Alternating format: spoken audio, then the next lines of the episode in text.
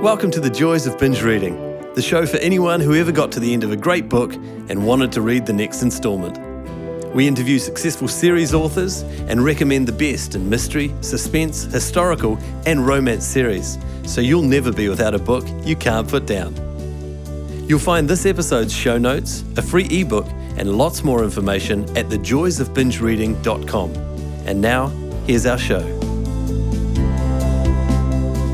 How did first-time author C.F. Yetmen achieve the beginner writer's dream and have a Hollywood power broker like George Clooney promote her first book? Hi there, I'm your host Jenny Wheeler, and today C.F. talks about the amazing convergence that saw her first Anna Klein book ride a tidal wave of publicity on the crest of a Clooney blockbuster. But before we talk to C.F., just a reminder that the show notes for this binge reading episode can be found at the website thejoysofbingereading.com. That's where you'll find a full transcript of our discussion, plus links to CF's books and website, as well as details about how to subscribe to the podcast so you don't miss future episodes. But now, here's CF. Hello there, CF. Welcome to the show. It's great to have you with us from Austin, Texas. Thank you so much for having me. It's great to know that we can connect over the oceans. Look, beginning right at the beginning, was there a once upon a time moment when you realised that you had to write fiction or somehow your life would be the poorer for it? And if so, what was the catalyst? You know, I don't know if there was a particular moment. I was a big reader as a child. I loved reading books. I grew up speaking German, and I learned English when I was about 6. So I read books in both languages.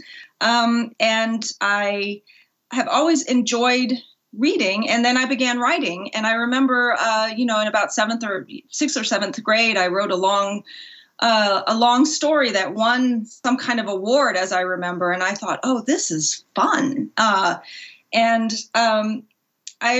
I've just always enjoyed it. When I went to college, I studied English. But my professional career really involved working with writers. I worked in book publishing and magazine publishing, but I wasn't writing myself until much later in my life.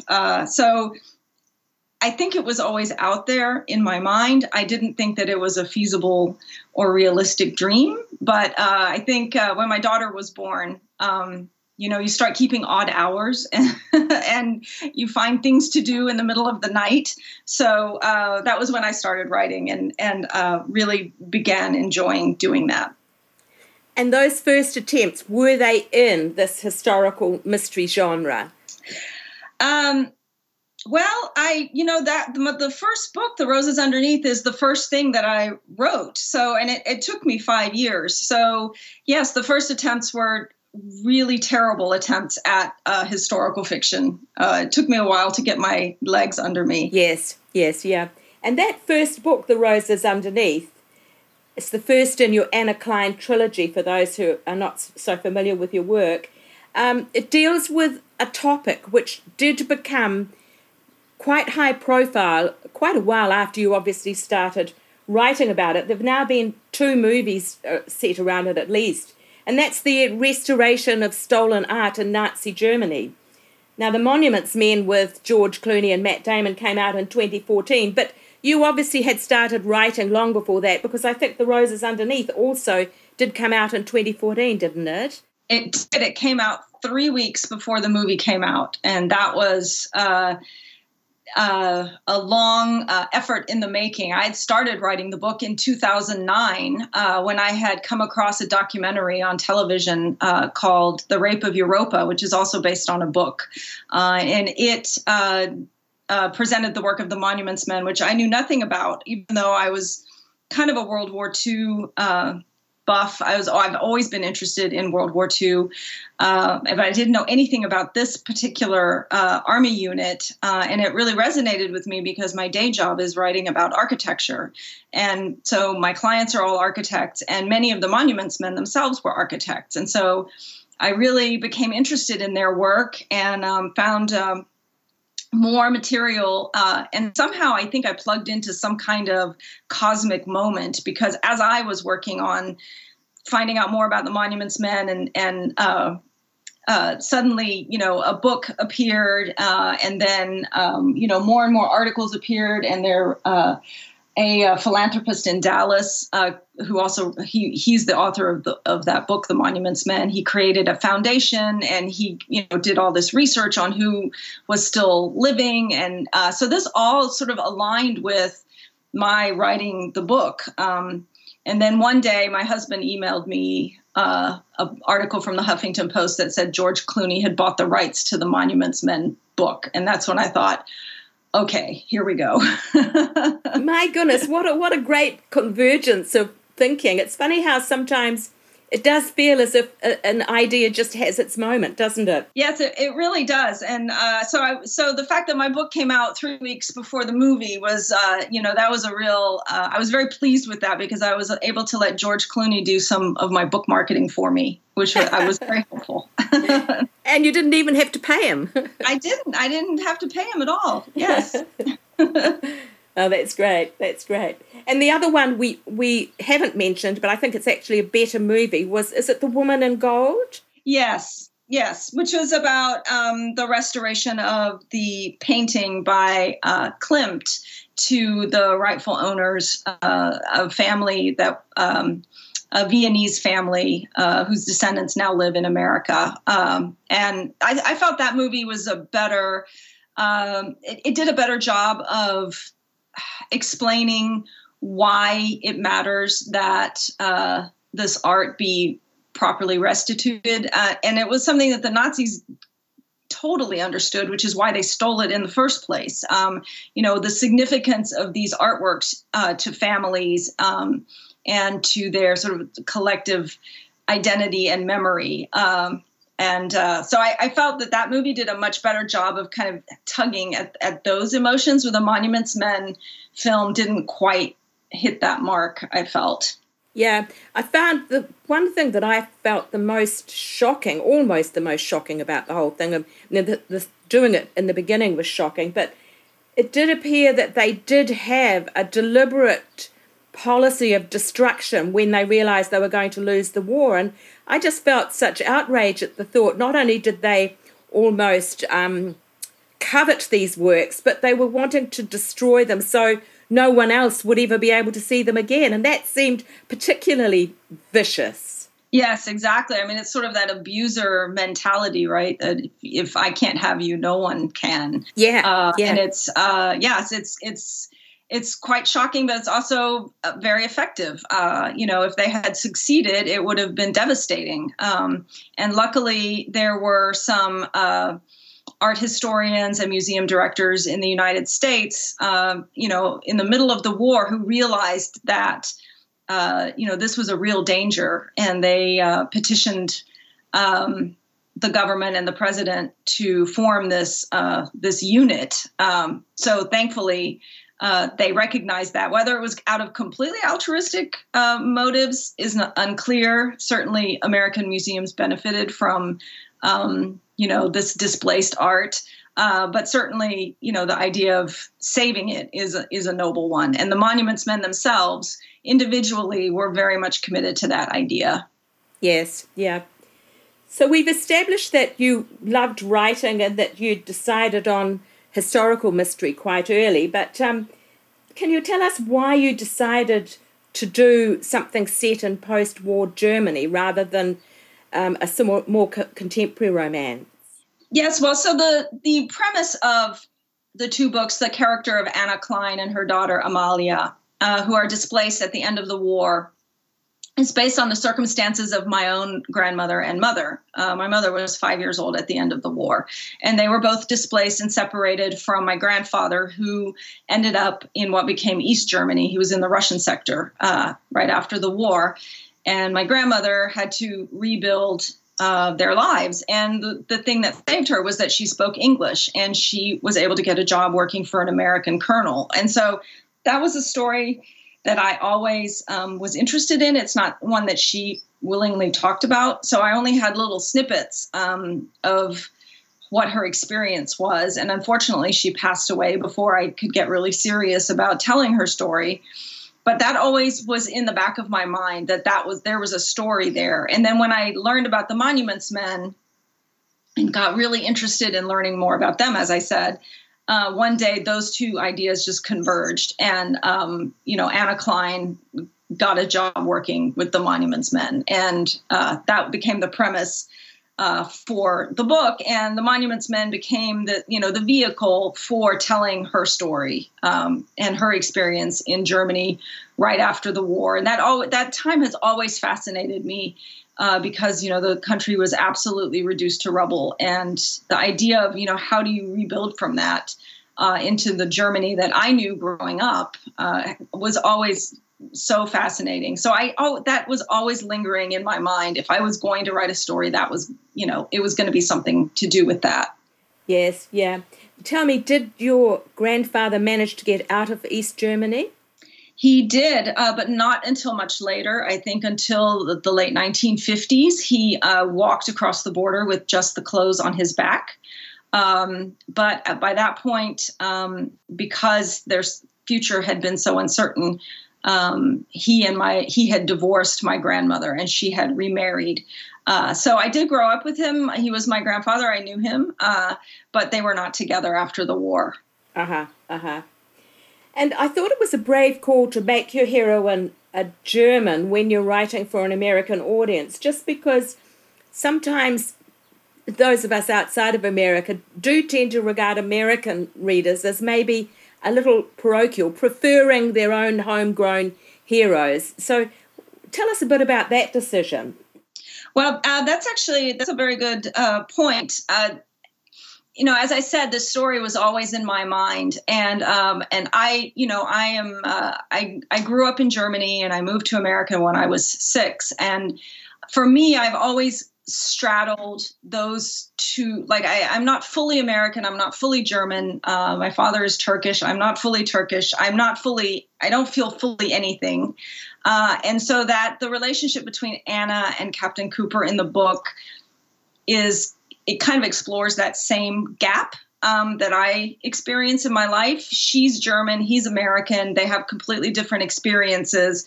So I kind of approached it from that way. It's like, how do the Germans at this point in history see the Americans, and how do the Americans see the Germans? And so that to me, it creates a tension between the characters, and that I find really interesting to explore, because they kind of both want the same thing, but kind of not really, and they don't really know for sure, what they're doing. So that's interesting. But the thing that I hear most consistently from American readers is that they had not thought about the experience of German civilians in the war, because then, like as you say, the narrative is very much, there is a very strong, Americans, the Allies won World War II, and they defeated the Nazis, and that's the narrative. And there isn't much written about the experience of German civilians in fiction. I mean, there's I read a ton of books, but not a lot of fiction in America. And that is the response that I get from readers the most, is that is the part that they never thought about before. That's great. And certainly, just harking back to the Monuments Men for a moment, I think that's one of the weaknesses of the movie from a general viewer point of view, that it is a weenie bit like a sort of triumphant procession of these folks across a totally destroyed environment. Has the series been published in German? It has not. I have quite a few German readers, but it has not been published in German or in Germany. Uh-huh. Would you think that it... I wish it would be. Yeah, exactly. I think should be an interesting thing to see what their response would be. Yeah, yeah. Yeah. Now, The Roses Underneath has won awards, including an Indie Publisher Gold Award in 2015. You did indie publish, obviously, to have won that award. Did that feel like vindication for having taken that track yourself? Oh, yes, absolutely, for sure. you know, the reason that I chose indie publishing is because of that movie, because of the Monuments Men movie, because I was closely tracking production on that movie because I thought I've been working on this book for 3-4 years, and I didn't want I did not want the book to appear to be like, oh, I too have a Monuments Men idea. You know, I had been working on it for so long that I felt strongly that I wanted it to come out before the movie. And as a result, that just the production schedule, when it got abruptly moved up by a year, and that kind of forced my hand in terms of going for indie publishing so that I could control when it came out. And so the fact that it came out 3 weeks before the movie was my great triumph. Sure, if you'd been in traditional publishing, you might still be waiting. Yes, exactly. I was at that point in the process of querying, and I was getting some interests, and, but it's a very slow process. And I thought, when they moved up the release date, I thought, boy, if I get an agent today, the book still won't come out until maybe a year and a half after the movie. And I thought, well, I don't want to wait that long. So that was the choice. So I quit querying, and I hired an editor, and I just went about the business of publishing it myself. So great, yeah, and so publishing a book like that 3 weeks before the movie, was it like almost getting on the crest of an amazing Hawaiian wave? I mean, how did it affect your sales and your visibility, do you think? Well, the story I always tell is that, I'd been working on the book for so long, and I would, in idle conversation with someone in a yoga class or something, they would say, oh, you're working on a book. What is it about? And I would say, well, have you heard of the Monuments Men? And they would say no. And then I would explain. And then all of a sudden, about halfway through 2013, I said that, and people started saying, oh, yes, I've heard of the Monuments Men. There's that movie coming out, because there had been previews already, and there was some rumblings because it was a George Clooney movie. It was a big deal. So that was when I knew, okay, this is good, because it's doing some work for me. And I did get to ride that crest. And there was one day after sometime, maybe 4 or 5 days after the book was published, that I had an article on Huffington Post, I think. And that one particular day, if you Googled Monuments Men, my Huffington Post article showed up above the George Clooney movie.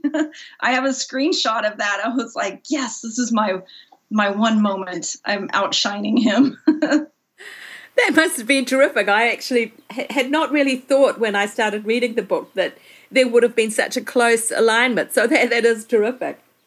Oh, it became a little bit of an obsession. I think it became a little unhealthy and a little unbalanced. But, I was quite a bit disappointed when I saw the movie. I was there the first day it opened, and I just thought, oh, no. So, but it does, people did hear about it, and people did go see it. And it did raise awareness about the Monuments Men. So I know for sure that it helped get the word out about the book as well. Sure. Perhaps turning away from your specific books to talking a little more widely about your career, is there one thing you've done more than any other that's been the secret to your success? And I guess maybe you've already answered that question, getting something published 3 weeks before a blockbuster Hollywood movie. But apart from that, the only secret I can think of, and it's so boring and cliche, is just absolutely sticking with it and persisting and not giving up and getting up every morning and writing when you don't feel like it, just getting the words down. And that has been, I'm fortunate that my day job is also as a writer, and I get paid, I have clients who pay me to write. And so I have to write when I don't feel like it. And so that created a discipline. I think that was very beneficial for writing a novel, that, especially that first novel that absolutely no one except you cares about. You have to create your own sort of momentum and drive to get it going. But that's, it's just writing every day. Doesn't have to be fiction, but just, sitting there with, and just typing away whether you want to or not. That's the only thing I can think of that has gotten me to where I am. And that might be also one of the straight benefits of having done your previous job. I was going to ask you how being in publishing and magazines had helped with your writing. Apart from that obvious discipline, is there anything else? You still are doing it, obviously. Yes, I mean, I would actually say being in publishing, where that really helped is with the, you know, with the indie publishing is, you know, for me, having worked in both magazines and books, I know what it takes to get a written, you know, the written word published on a page. So that none of that process was a mystery to me. And I it was kind of fun to, you know, do it for your own book. So that definitely helped, you know, and I had contacts, you know, I had someone who could design the cover and I can do the layout, and I had proofreaders, and I had, you know, I found an editor, and I know how all that works and what the steps are and why you have to go through those steps. So that was very helpful. In terms of writing, it was, you know, the first two drafts, I think I sent maybe the second draft of like the first 5 chapters to a friend of mine in New York who works in publishing. And he sent it back and he said, you know, this is good, but you know, you can make stuff up. And I was like, oh, right.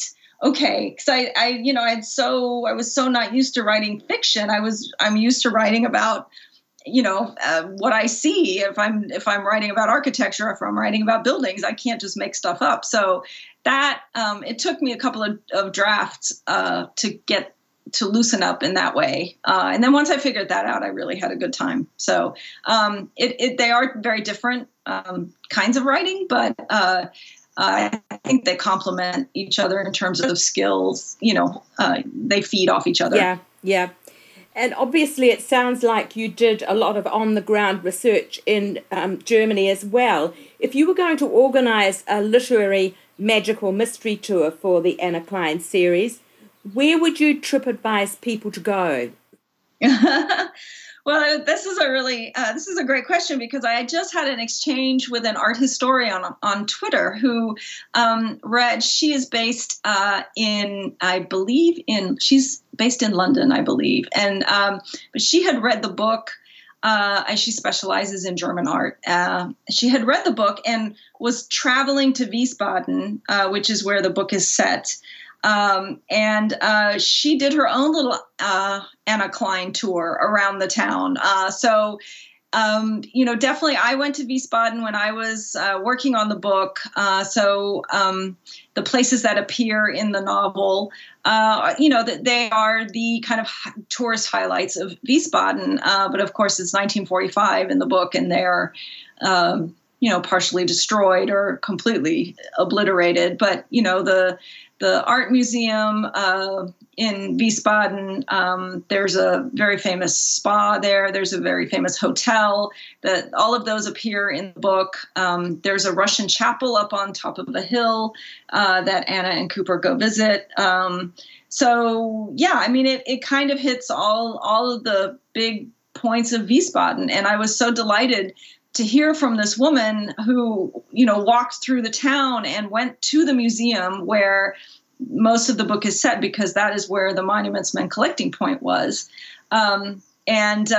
You know, she said, oh, I walked through the back door where Anna walks in. And I thought, oh, it's so amazing to have a character come to life like that in a complete stranger's mind, and to make that connection. I was so thrilled. So I would say, you know, go to Wiesbaden and walk around the old town, and people will recognize places from the book. Oh, that's fabulous. It is wonderful to have that sort of connection with readers, isn't it? Twitter, I think, has been so fantastic. I've also connected with a art historian in Wiesbaden who wrote her PhD on the work of the monuments at the Wiesbaden collecting point. And she was a tremendous resource for the second book. She very generously shared her dissertation with me and reviewed the draft just to make sure that, you know, what I was saying was at least plausible and not completely, you know, ridiculous. So I've certainly connected with some fantastic people on Twitter. It's been really great. I mean, Twitter has a bad reputation for a good reason, but there's also really some really great people there. That's wonderful. Now, perhaps turning to CF as a reader, this podcast is called The Joys of Binge Reading, and we try and interview series readers because these days lots of people like to get into a series. Have you ever in the past been a binge reader, and if so, who were your favourites? Oh, I am. I'm not as much now. Sort of when you take up writing, you actually have less time for binge reading, but there's certainly authors who write series. I mean, the first series I can ever remember binge reading where I literally put down one book and picked up the next one was Patricia Cornwell. And I just was buried in that world that she created. And that was definitely an inspiration for writing as well. You know, the characters that she created and this like specific knowledge that her characters have. I found it really fascinating. There's Sue Grafton was another one that I picked up one, you know, I would finish one and pick up the next one. I just really enjoyed her books. I loved her as a writer, as a person. At her book signings, she was always, I went to one, but at her book signings and in interviews, she was so sort of joyful and loved being a writer. And she was another inspiration for me, not just in terms of, being a reader, but becoming a writer as well. And then, my absolute favorite, it's not really I can't really binge read because he's still writing. But as soon as his books come out, I drop everything and read the next one is Philip Kerr, who writes the Bernie Gunther series about a detective who gets up to all kinds of mysteries and shenanigans spanning from about 1930 to 1950, and it includes World War II and the aftermath and the lead up to the war. He jumps around, so that's another one, one of my absolute favorites. Jacqueline Winspear, the Maisie Dobbs series is another one I really enjoy. I think that's all I can think of now. They sound great, actually. They're all on my list to either read or get or look at. Yes. Yes. Yeah. So, circling back from the beginning to where we are now, at this stage in your career, if you were doing it all again, is there anything that you would change, or are you pretty happy with the way it's going? The only thing I would change is I would have started earlier. I would have trusted my abilities sooner. I mean, I don't know if this could only have happened this way, after having achieved a certain age and work experience and life experience and confidence. I don't know if that is such a, critical part of this that you can't do it over without that. But that's the only thing I would change is I would have started sooner in my life. You know, it's so interesting. I'd say that probably more than 50% of the writers who answer that question say exactly the same thing. Really? They wish they'd started earlier. It's probably, and it's debatable whether there's a time where it just all comes together or whether we really could make that difference if we'd thought about it. It's probably the subject of a blog post sometime, isn't it? Yeah, exactly. It's interesting to think about it. I don't know if it could have happened sooner, honestly, because one of the things in my book is that Anna is a mother, and it was really becoming a mother for me that raised all of these kinds of questions that she deals with. And I would think about, what would I do in this situation as a mother? And that I don't think I could have written that without being a mother myself. I'm not, just for myself. I'm sure people can do it. I don't think I could. So that was kind of a critical element for me. Yes, I think sometimes too, if you're developing these family sagas, having that experience of building your own family, being married, having children, suddenly makes you much more appreciative of the previous generation and what they faced, doesn't it? Yes, exactly. Yes, it gives you a whole new perspective, and what I remember when I became a mother, how suddenly I would watch movies and I would totally relate to the mother character. Whereas before I was not relating to that character. I would relate to the daughter character or, you know, the friend or something. But once I, you know, had my daughter, suddenly everything was from the mother's perspective. And that was definitely new. Yeah. So what is next for C.F. the writer? You've got book 3 in development? Yes. So when I wrote the first one, when I wrote The Roses Underneath, it occurred to me that there would be 3 books in this series. There are 3, each book is, revolves around a particular historic event. And when I was doing my research, there were 3 events that I thought I could, you know, kind of anchor a story around. So there's one more, to come. You know, for me, it's interesting, you know, this time of 1945 is really interesting because everything is so in chaos and, you know, the world is destroyed. So after about, you know, 1946, you know, things start to settle down. And certainly the work of the Monuments Men becomes quite bureaucratic. And it's not, for me, it's not as rich a ground to, you know, to mine for stories. So there's one more in this series. And yes, that's what I'm working on. And what year does that take us through to? Well, it actually only takes us through early 1946 because, you know, like I said, it was this real crucible of time where they had to figure out what to do with all this art and, you know, they didn't have security and they didn't have the way to properly store it. And, you know, all these kind of challenges swirled around the work they were doing. And once those things got solved, it becomes less interesting, for me as a writer. So, and I deliberately, set the, you know, the first book, is in about August of 1945. And the second one is in about November.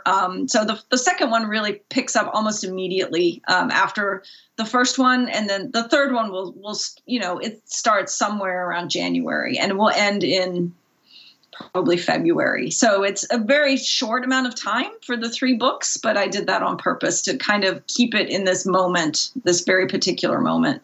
And when do you hope to have that one published? Well, that's a very good question. I'm aiming for next year. So, but I don't know yet when. So that's one of the joys of self-publishing is that, you know, it will be ready when it's ready. But of course, I don't want to keep people waiting too long. Sure. So we're coming to an end. Where can readers find you online? Well, I have a website that's cfyetmen.com, and I am on Twitter and on Facebook with both of those same handles, CF Yetmen. So, and I'm quite active on Twitter, not as active on Facebook as my assistant says I should be, so I'm going to try to do better. But yes, I would absolutely love to see people online. I'm there quite a bit. That's lovely. Well, it's been a joy talking to you. It really has. It's been a fascinating story to hear about this series, and we'll be holding our breath for book 3. Well, thank you so much for your interest. It's been a real pleasure talking with you as well. Thanks, C.F. Have a great day. Okay, thank you. You too. Bye-bye. Bye. Thanks for listening to the Joys of Binge Reading podcast. You can find all the details and links for this episode at www.thejoysofbingereading.com. We'd love to hear your comments and suggestions for who you'd like us to interview next. And if you enjoyed the show, take a moment to subscribe on iTunes or a similar provider so you won't miss out on future guests. Thanks for joining us and happy reading. The Joys of Binge Reading podcast is put together with fantastic technical help from Dan Cotton and Abe Raffles. Dan is an experienced sound and video engineer who's ready and available to help you with your next project. Seek him out at dcaudioservices@gmail.com. That's D for Daniel, C for Charlie, audioservices@gmail.com, or check our show notes. He's fast, he takes pride in getting it right, and he's great to work with. Our voiceovers are done by Abe Raffles, another gem of sound and screen. Abe has 20 years of experience on both sides of the camera/microphone, as a cameraman director and also as a voice artist and TV presenter. I think you'd agree that his voice is both light-hearted and warm. He is super easy to work with no matter what the job. You'll find him at Abe, A-B-E, at pointandshoot.co.nz. As I say, the full details in the show notes on the website. That's it for now. Thanks for listening. Hopefully see you next week. Bye.